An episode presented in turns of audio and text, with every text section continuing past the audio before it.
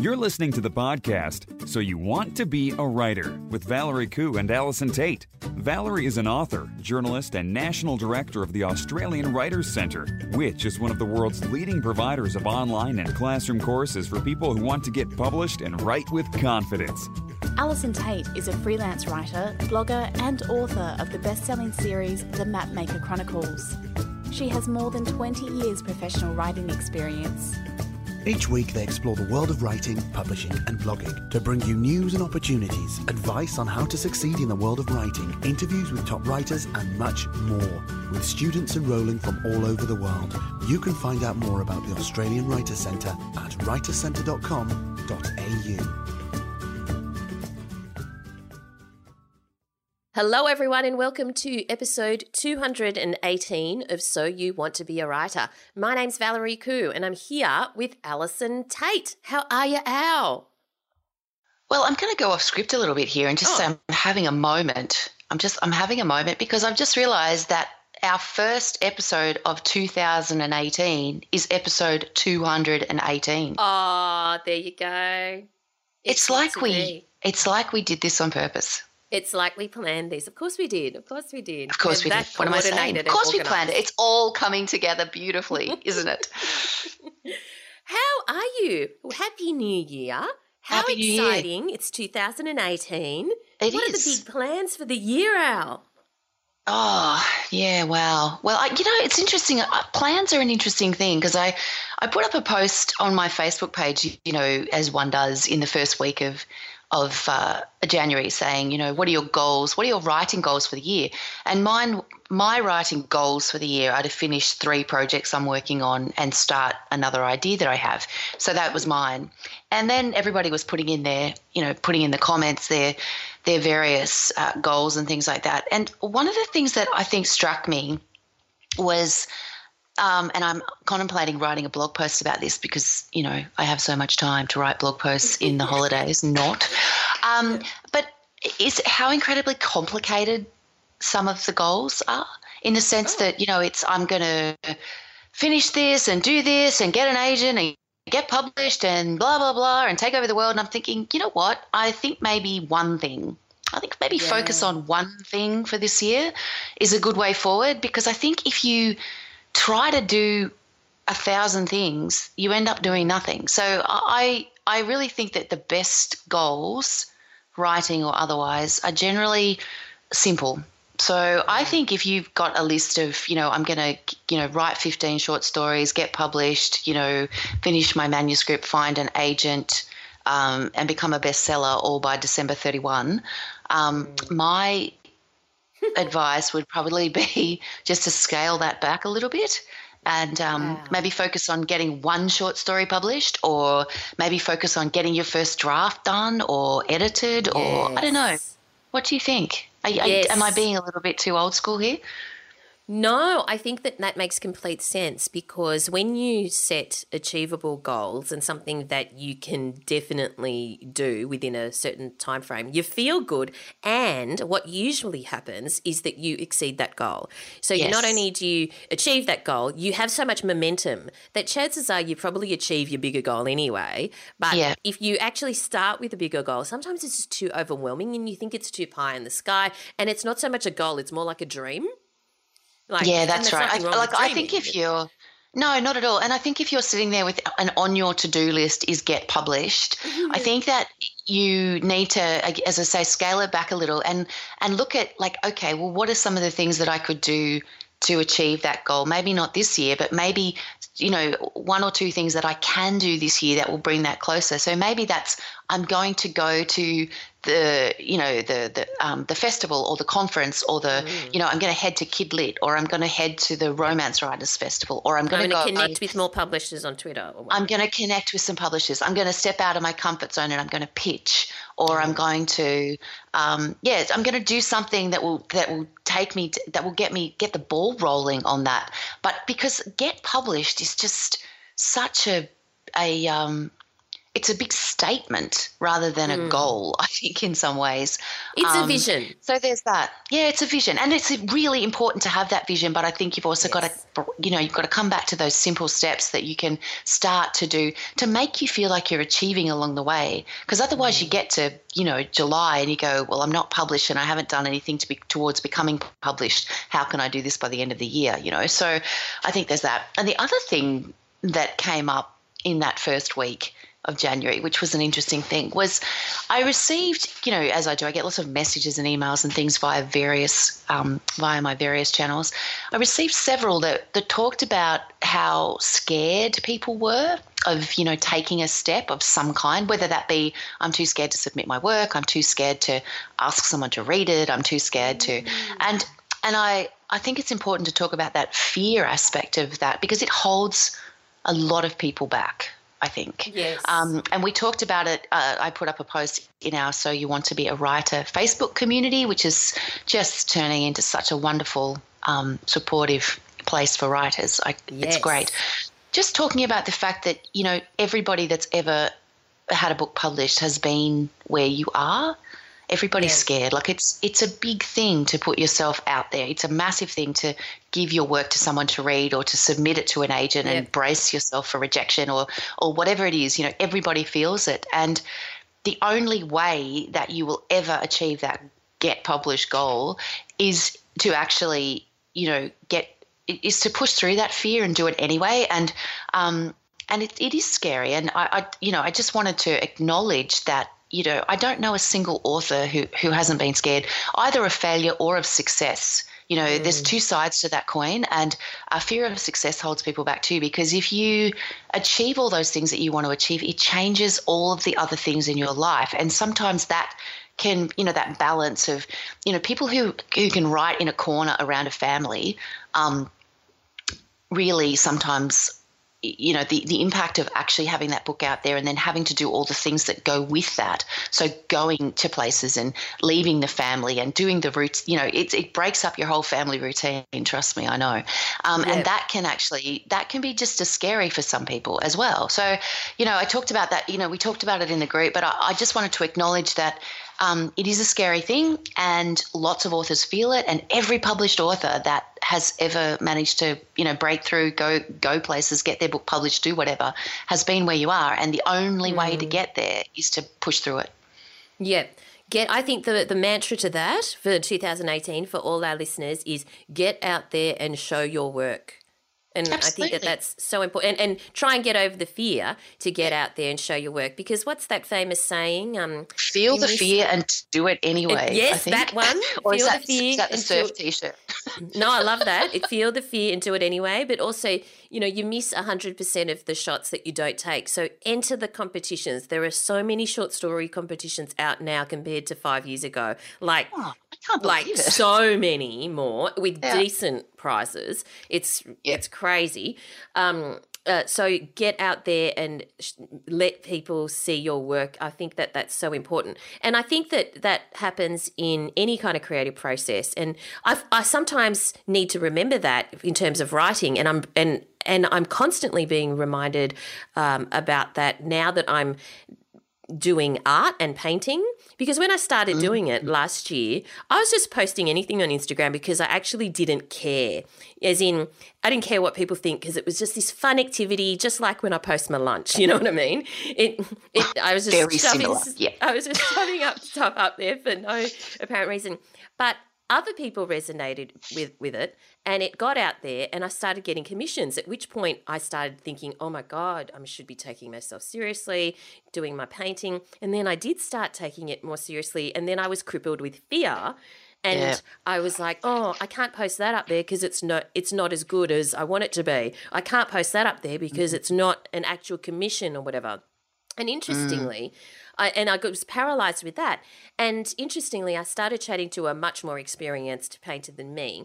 And she's just said, just post it anyway. Obviously, don't post the complete rubbish, but just post it anyway, you know, and, and, and because it's it's tracking your progress and that very day i thought okay i'm going to do it so a particular piece of um, art that i thought you know that's nice but it might not be the best thing i've ever done or I, and remember that's my judgment on it uh, and I was scared to put it up, but I put it up, and as a result of it, I got a commission on that very one. And that happened that very day that she gave me that advice. So just put it out there because you, how are people going to appreciate your work or discover your writing unless you do? Very, very glad you brought that up, Al, because it's so, I think it should set the tone for the year for so many writers. Yeah, I agree. I absolutely agree. So we want to give a big shout out to Lulu 1972. I'm guessing Lulu was born in 1972, who was kind enough to leave us a review on iTunes. She said, I love these podcasts. They keep me inspired to write, and I have learned a lot about the writing processes of others. They are especially valuable when it's difficult to write because I can still attain a sense of achievement by listening to them. The Facebook group is a daily prompt to remember who I am, a writer. I also enjoy your rapport with each other. It makes me smile. Thank you, Al and Val.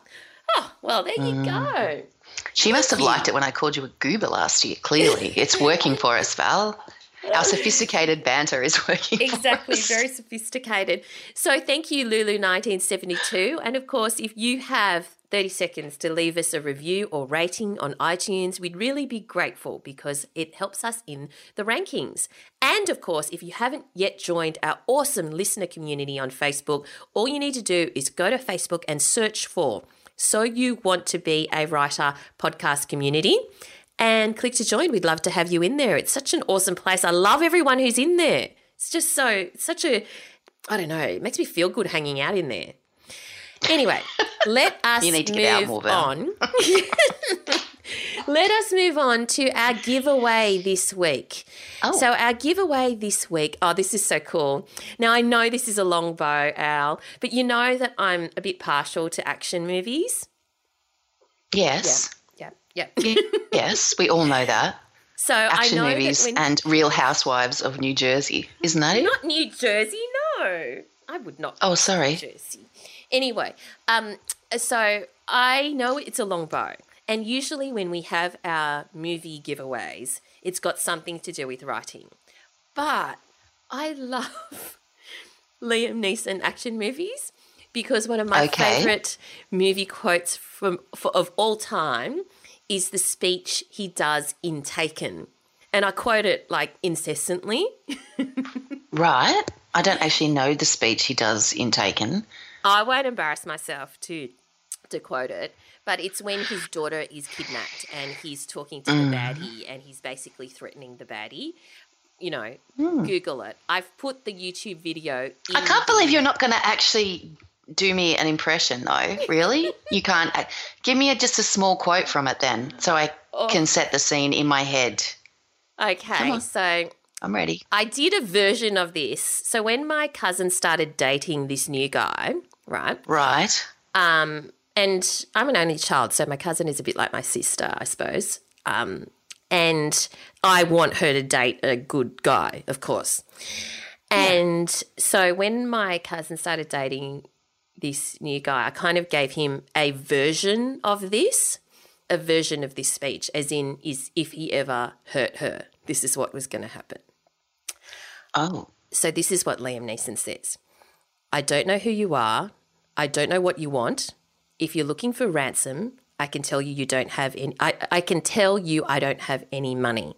I didn't say that bit. I t- said, you know, if you hurt oh. my, if I, you hurt my cousin, this is what's going to happen to you. But what I do have are a very particular set of skills. Skills I have acquired over a very long career. Skills that make me a nightmare for people like you. If you let my daughter go now, that will be the end of it. I will not look for you. I will not pursue you. But if you don't, I will look for you. I will find you. And I will kill you. so the whole time you were saying that, I had this vision of you with the cousin's new boyfriend, and I'm thinking to myself, what's she going to do? Fling apostrophes at him? Like what? what skills do you have that are going to take this guy down? I will move your full stops, and you will not know what hit you.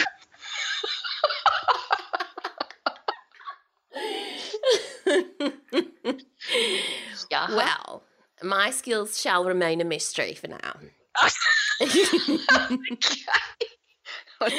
I feel I feel we're going very off off core, you know, topics here, but whatever. Anyway, so sorry to digress. I love that speech so much. And so I've watched Taken 1, Taken 2, and Taken 3. And Liam Neeson's in this new movie called The Commuter. So if I did have to draw a very long bow, you could say that people who love action and thriller you know writing can mm. can potentially go to this movie to look at the plot but we have 10 double passes to the commuter to give away to give away and so this is an action packed thriller starring Liam Neeson as an ordinary man caught up in a high stakes criminal conspiracy. So there's Liam Neeson, Vera Farmiga, Sam Neill, Elizabeth McGovern. In this fast paced whodunit, Liam Neeson plays Michael, an insurance salesman whose daily commute is interrupted by a mysterious stranger. Michael is presented with an extraordinary opportunity and a dangerous choice. What would you do? So, mm-hmm. if you would like to win one of 10 double passes to the commuter, then go to writerscentre.com.au slash win and make sure you enter. The entries close on the 22nd of January.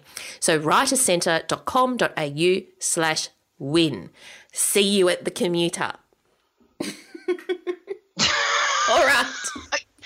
And I hope you're all not scarred by Val's Liam Neeson impersonation. All right. So, Al. Mm. Oletko valmis vikon sanat? I decided also- to change do I say do I say so sanat? Is that, is that I go? think sanat is the word words. What language what language are you speaking to me in, Valerie? that is Finnish for Are you ready for the words of the week? Finnish. All right, so I, I'm I'm trying to work out whether I sort of say so etko or so valmus because my Finnish is a little rusty. I must Yeah, admit. I will find out for you in future. You- I'm going to need the response. Yeah, yeah, I will. Okay, no worries.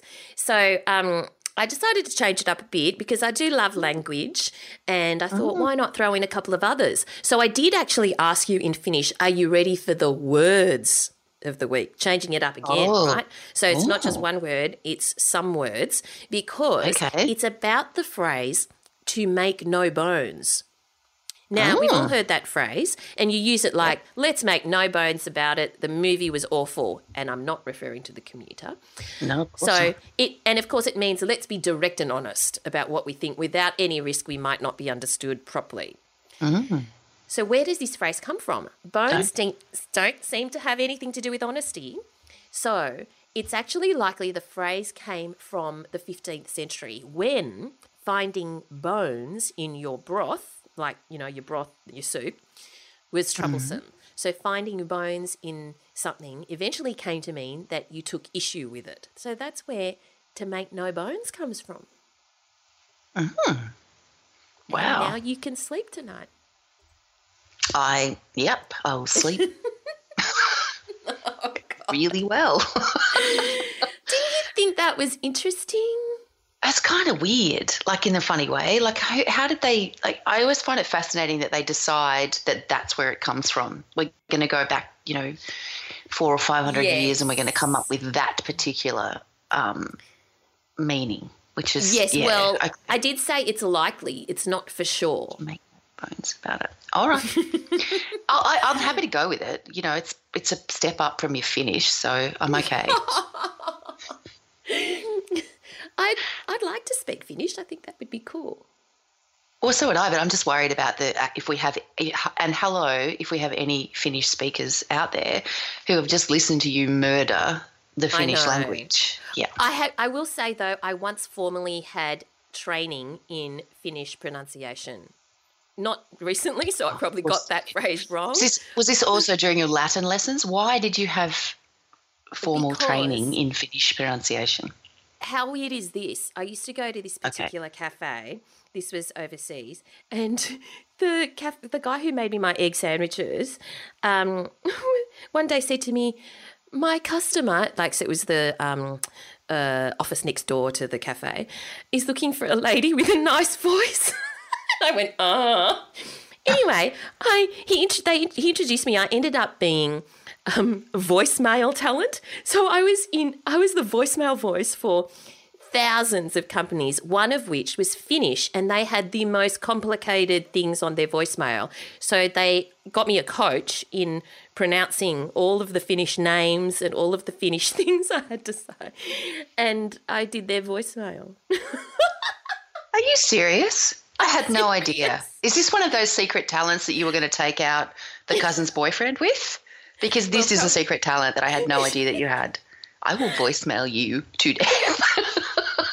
I know. How weird's that? So, I mean, what did you have to say in English? Just out of it, give me the English version. Oh well, you know. So well, I was the voice for um, Planet Hollywood as well. So I would say it's like we have burgers, fries. like oh my lord! I was the voice for Estee Lauder. Um, I rang up once this lady who I'd never rung up before, but I knew her a long time ago, and um, I rang her and I said, "Oh, hello, can I speak to Annette?" Because it was Annette, and Annette Clearly. said, as yeah. opposed to someone else, right? No, I said, "Hello, is that Annette?" And she said, "Hi, Val." And I went, "How in the world would you know it was me? I have never spoken to you on the phone before." And she said, "I hear your voice every day when I want to retrieve my voicemail."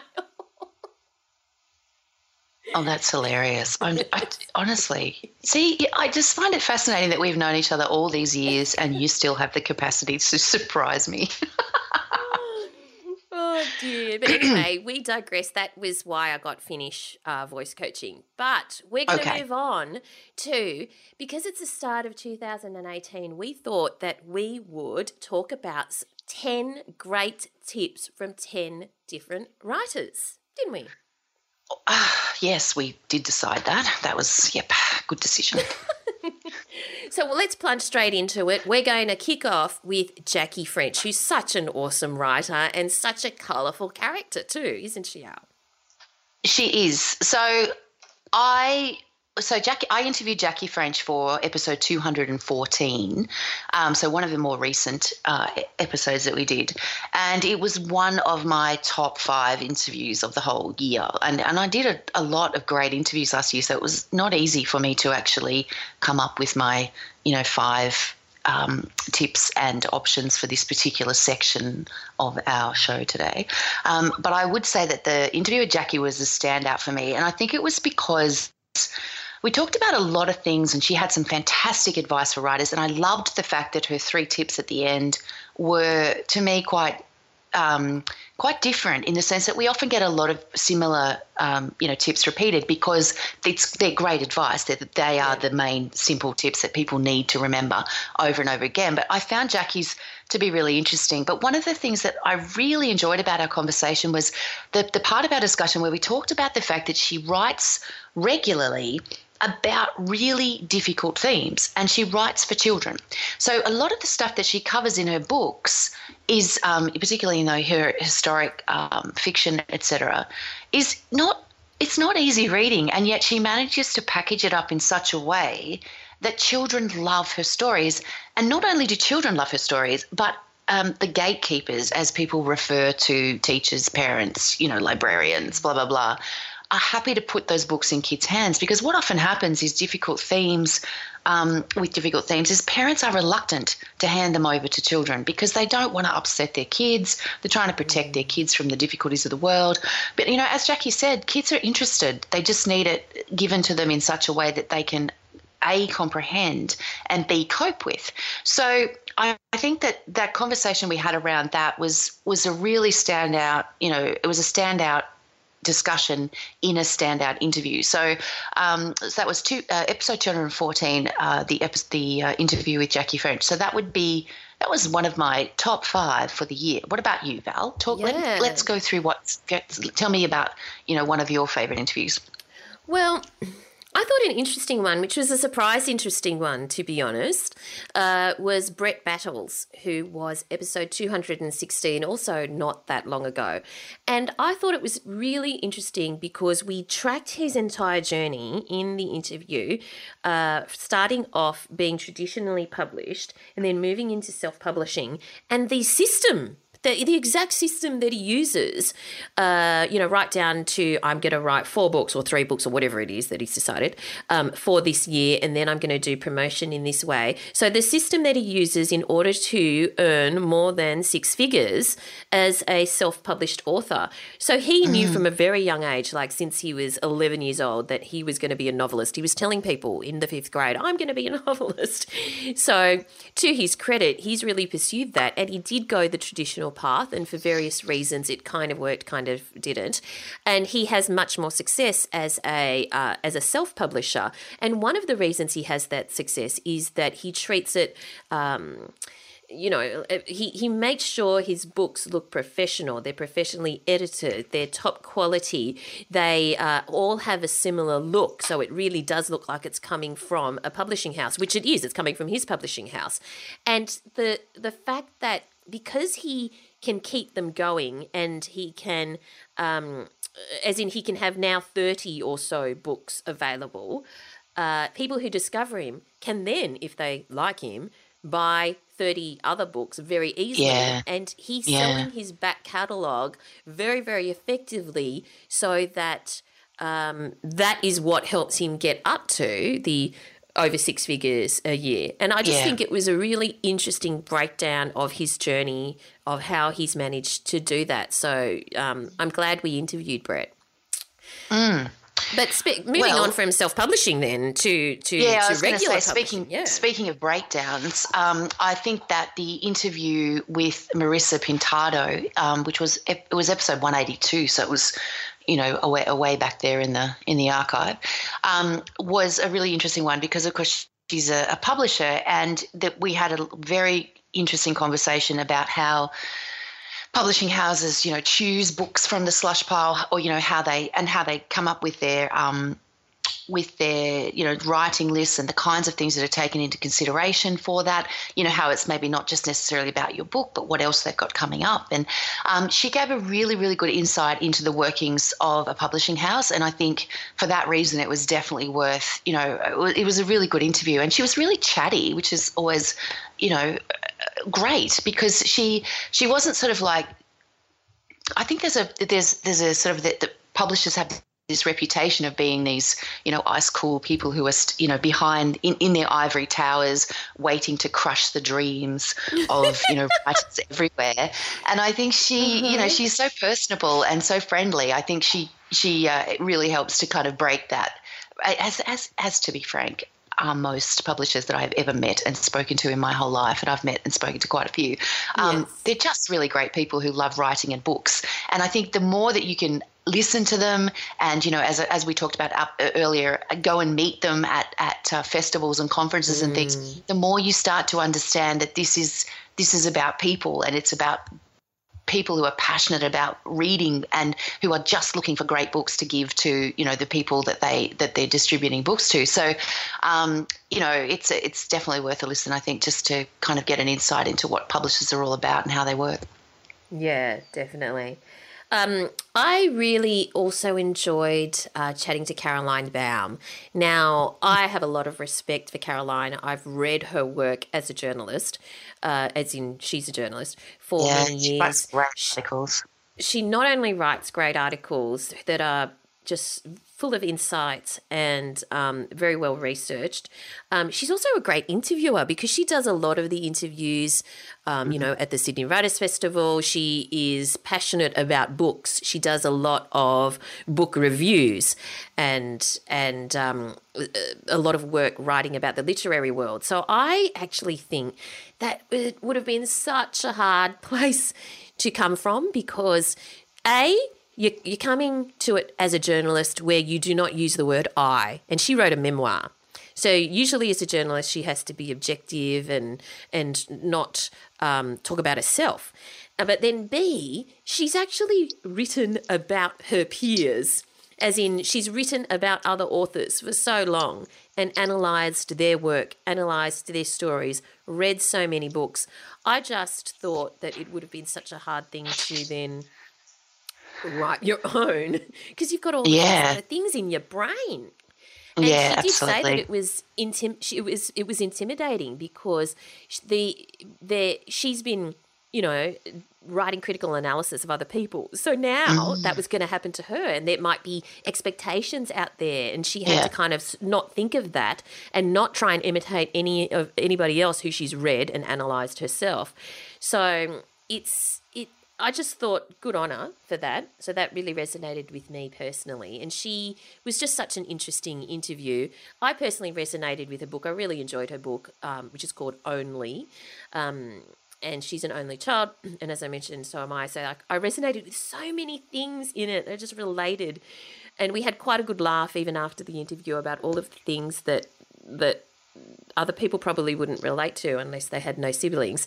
And um, the other part of it, which I actually forgot to mention in the interview, but I'll mention it now, and I just think it's just so kind of cool.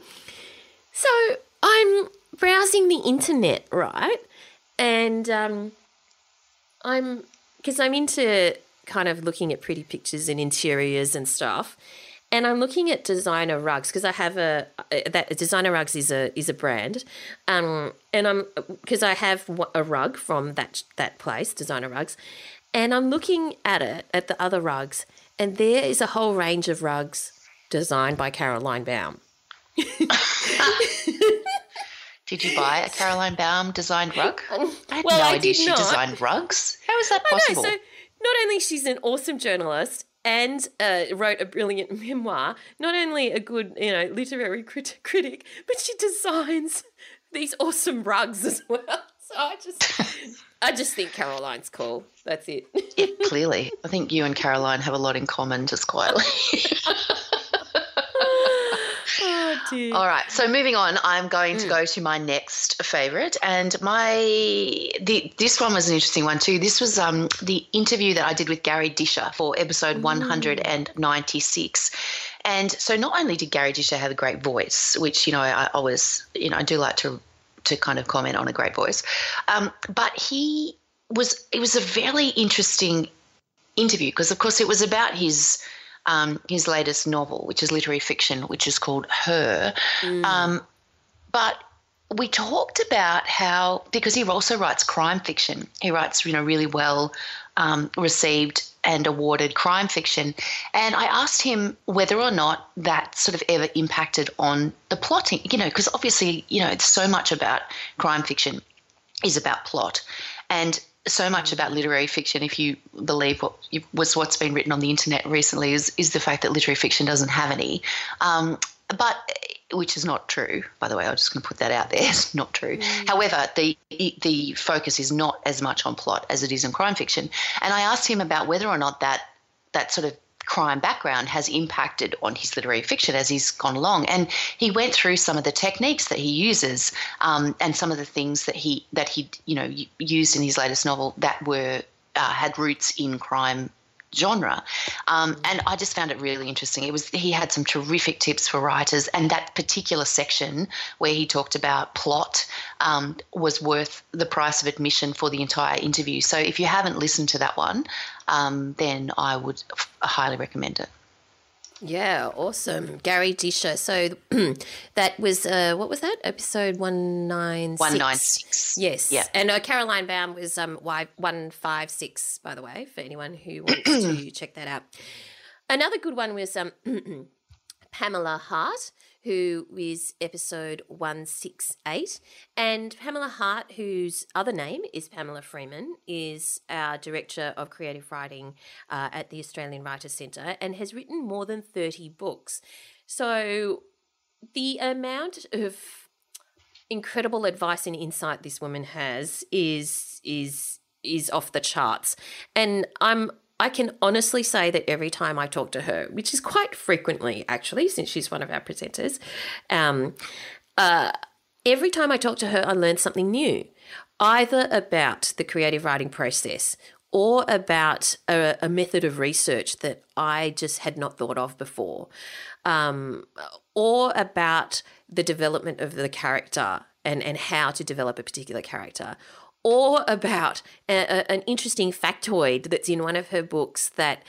Um, because the thing with her books, the her historical fiction books, is that not only can you enjoy them, um, you know, from a, just as in their great stories, I love reading them because, and her last one was a, a letter from Italy.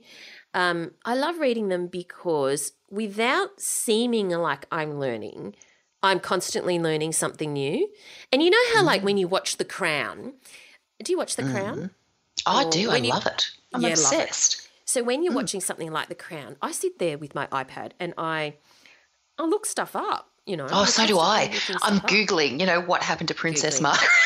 exactly, exactly. This is what happens when I am, you know, after I finished or after I've read a, a chunk of Pamela's book and I put it down to make my cup of tea or whatever, I'm on the iPad because it's the exact same experience with like watching The Crown because I'm so fascinated by a particular thing that she said and and and I know that it is steeped in truth. And so mm. I want to find out more. And and it's just such a great experience to be able to do mm. that because I feel I get so mm. much more out of the book. But yeah, mm. Pamela's just great to listen to because she's full of great advice. She's episode 168. Hmm. Oh, is Over it me? you, Am I back? Oh, sorry. Um, I was listening as I hummed along there. I really was. synapsed out briefly. Um, okay, so we where are we? Oh, Torre De DeRoche. Okay, so yes. Torre DeRoche, episode two oh two. Now we had a terrific chat, and I I loved it because she wrote a great memoir about a lovely about a love story, um, and then she had to promote it after the love story had broken up. So we had a really interesting conversation about memoir, about putting your life out there and about the repercussions of what that can be like for you. Because, you know, if you write you know, swept away, um, the great love story that occurs on a on a yacht, and then you find that the relationship falls apart once you're on dry land. But of course, publishing um, deadlines mean that you know your book's not coming out for a year, mm. it means mm. that you're standing there promoting a, a, memoir about a love story. You know, after the love story is over, and yeah. um, we talked about that, and we talked about the repercussions of that, and we talked about her her latest um, her, her latest book as well. But she also was quite interesting too because she she also began as a self-published author and then you know she had this dream run where she was picked up the book came out she was picked up not only um, by a, New York agent and then an American publisher, but also by uh, the film rights were, were sold to a Hollywood you know production company within you know minutes via Twitter. Um, mm. So again, a really interesting um, conversation and just a great story. So it, definitely worth having a listen to. So she was episode two oh two. Yep, great.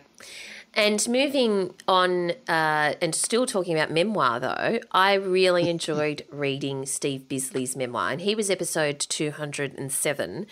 And look, I, as I said in that interview, I was a water rat's tragic.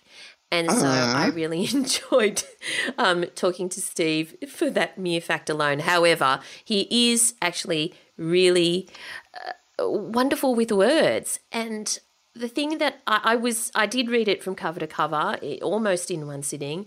I I was riveted, and I think that the thing that was really quite interesting about it because we've interviewed celebrities before, where one of the interesting parts of their books is where they it's full of famous names. There's a lot of name dropping going on. I don't say that in a derogatory way. I just say that it's the fact that a particular celebrity has met all of these amazing famous people in and the various stories and, and associated with those scenarios that is interesting. But Steve wrote this book, with the exception of mentioning the name Mel Gibson because of Mad Max, um, mm. he, there was not a single name in this book. Ah. Not a single name. And so he wrote this book, being in the entertainment industry for this long, without naming one single person. And he did that on purpose because he really wanted the story and the writing to stand up for itself, not because we were starry eyed that he had met X, Y, and Z. And I thought ah. it was just ah. extremely well done. And he was just an interesting interview as well in the way he mm. has um, dealt with writing, uh, not dealt with writing, in the way writing has dealt, helped him deal with um, depression and mm. the way that he has um, spring it used that or how it, the depression was the way he it, it, it, was a springboard to help mm. him start to write in a way. Mm. Um, so yeah, fascinating interview, uh, episode two hundred and seven. Okay. All right, my last one for this particular exercise. Um, and it was really difficult to choose these, you know, because we've done some terrific interviews. Like I, you know, um, I could have named, you know, at least another five: Jacqueline Harvey, Sophie Green, Louise Park, yeah. Emily Gales, Annie Louise, like so many that were just amazing interviews. But I chose for the last of my top five amazing interviews um, with terrific tips. I chose uh, Nicole Alexander, who I interviewed for episode 184. And the reason I chose Nicole um, specifically was the section of the interview where we talked about setting, because setting is a really important part of her novels, her incredibly successful novels, um, because um, it's almost like another other character in her in her books. Um, and we I talked to her about how she did that, how she achieved that, what people need to think about when they're when they're talking about setting and when you're kind of creating a world and what are the some of the details that that really make it come to life. Like, how do you do that? Because you will often see people, you know, they'll reviewers will be like, "Oh, I loved this. This setting was like another character," and you think, "What does that mm. even mean? Mm. How does that work? Mm-hmm. How do you do that?" You know, um, and she does it so incredibly well, and she talks about it so incredibly well. Um, so it's only a small section of the of, of a very interesting and entertaining interview all round, but it's worth listening to just for that section again you know like and it's it's interesting you know because when i sat down to do this exercise and i looked back at the number of interviews that we did last year and i looked mm. back at you know at all you know honestly val we just talk so much i just don't even know how we're still here um, and look at us still doing it um, but i it was it was uh, there were some that just instantly came to mind, and this was one of them because it was, you know, about the setting and it made a massive impact on me. And so I hope that if you mm. haven't listened to it, you will listen to it because it's really worth, really worth it. Okay, awesome. That's me. And what's your last My, one, Val? My final one, because I just had an absolute ball, was interviewing David Crystal, and that's episode 152. And I can't tell you, so many people have said to me how much they have they enjoyed the chat with David Crystal because he's just he's just a classic. He was he's just so much fun. And he, uh, so we interviewed him because of his book, um, Making Sense The Glamorous Story of English Grammar. And anyone who can make grammar yeah, glamorous really. mm. is, you know, oh. And now I have many of David's books, including Spell It Out, The Curious, Enthralling, and Extraordinary Story of English Spelling. And I've also got uh, Making a Point, The Persnickety Story of English Punctuation. And his books are just as um, enjoyable as as his conversations, which are absolutely enthralling and engaging and super good fun. And he's yeah. just one of these people who's into words and language and punctuation and and I think he said that um, when he was little, he was um, he grew up in Wales and they spoke English in the household, but somebody across the road said something that he couldn't understand. And he was about three years old and he said to his mum, oh, Why can't I understand these people? What's going on? What's what's my problem? And she said, well that's called language dear and she and he became really fascinated and mesmerized by language um, you know, ever since he, he was he was such a small child, and he's made a career out of it. He's studied it. He's um, he's written so many books on it. He's researched it. But the most important thing is he can regale you with story after story in such an entertaining way about this thing that we call language. So I absolutely loved talking to David Crystal, and I hope to again sometime soon because it's so much fun. Uh, episode 152. Mm. So there you go. Right. There's our top there you go. 10. If you want to. So if you haven't listened listen. to any of those, cue them up and get yourself, you know, organised. Yeah, definitely. All right. So that almost brings us to the end of this week's episode. What will you be doing in the coming week, Al? Oh, Val, let's just take a moment. Let's just take a moment to yes. celebrate because yeah. I will be editing Oh. And the oh. reason that we are excited about this is that I have finally finished that first draft that feels oh. like it has oh. taken me a thousand years. It's like the shortest manuscript I've ever written, and it has taken me the longest time to do it. And it's only because I've been so distracted by a million other things. But Yes. it's done, and I'm I'm I'm in the process of reading it to to my youngest son, who is Mr. Eleven now, and um, he's you know just enduring me for the moment, which is lovely of him. Um, so I'm reading it to him, and we I'm just making notes, and I need to do a, a, quite a bit of work on character development and stuff before I before I uh, send it off to see whether my publisher wants it. So that's that's that'll be ne- the next challenge. But um, anyway, I'm just really happy to have finished it. So we're cheering. So that's what I'm That's doing. What so about you? Good. Well, you know, because you finished it, and I think you finished it because also at this time of year, somehow there are fewer distractions and you can get stuff done. And I'm just trying to sustain that for the rest of the year. How do you, how do you reckon we can keep in this kind of space where there is breathing space and we can get things like that done, like finish that first draft we've always wanted to finish? Any ideas? How do we how do we maintain it? Oh, well, everyone else needs to be on holidays for starters and not emailing us constantly. So that would help. So you get fewer. Uh, you know, like well, you know, t- but to be honest with you, like it's not an easy space for me because I've got the kids at home. Yes, So true. So I don't actually really want to maintain it that much. But wouldn't it But- be great if you could maintain it and when your kids go back to school? Well, it's even think- better. Well, it would be. I think the thing to do, uh, look, I think the thing that that works for me at this time of year is just simply the fact that there's every it, there's not as much call on my time from other people, like outside. There's not as much external call because, as I said, everyone else is is on holidays or whatever. So fine, I, I don't, and I like I finished a whole bunch of things before Christmas. I don't have things that everything else. Like I'm sensible enough these days to actually go.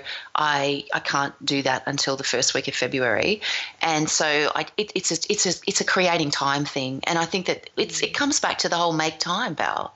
You know, we have to make time. And so somehow you have to find a way to shut down those external forces and that push and pull for Hmm. or X you know, for however much time you can manage each day to get the words written. That's what you need to do. And I mean Well- you know that's it's a simple Yes. thing and a really difficult thing. So you've got That's to clear true. space in your diary.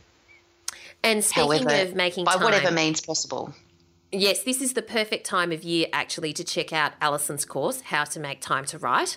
It is- it, it- this is the perfect time to actually set yourself up and make sure that you start the year in the way in which you hope it, for it to continue. And Allison's course, How to Make Time to Write, is just full of really, really practical, practical strategies. Because if there's one thing I know about Allison is she juggles 5,000 different things apart from being a parent and writing all of the things. She's heavily involved All in the the school. She's heavily involved in so many uh, community activities, and I honestly doesn't know. I honestly don't know how she does it, but she has created this course, which is very, very popular, and this is the perfect time of year to to check it out. It's called How to Make Time to Write, and when you purchase How to Make Time to Write, you get as a bonus the thirty day writing boot camp, which at the end of 30 days, you will have 10,000 words.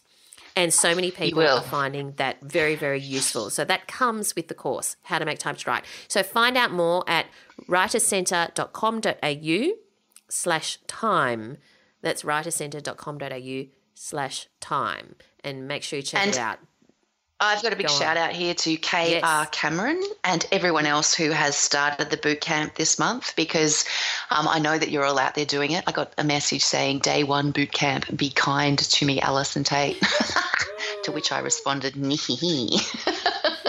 but Of course um, yeah, if you're doing the boot camp, um, you know, best of best of well, not even best of luck because you know what, you follow it, you'll get those ten thousand words. But I hope that you're, I hope you're hanging in there and um, keeping on, keeping on. So yeah, awesome. All right. Where do we find you online now? you'll find me at allisontait.com, a l l i s o n t a i t.com. You'll find me on Twitter at at altait, a l t a i t, and you will find me on Facebook and Instagram at Allison Tait Writer. And you, Val? You'll find me at Valerie Khoo, that's K H O O, on Twitter and Instagram. Uh, feel free to connect with me on Facebook. I'm the Valerie Khoo who lives in Sydney. And also make sure you connect with both of us within the listener group on Facebook. Just search for So You Want to Be a Writer podcast community. We'd love to have you in there. Thanks for listening, everyone, and we look forward to chatting to you again next time. Bye. Thanks for listening to So You Want to Be a Writer. You'll find the show notes at writerscentre.com.au slash podcast or sign up for our awesome and often hilarious weekly newsletter at writerscentre.com.au slash news where you'll find writing resources, giveaways, competitions and much more.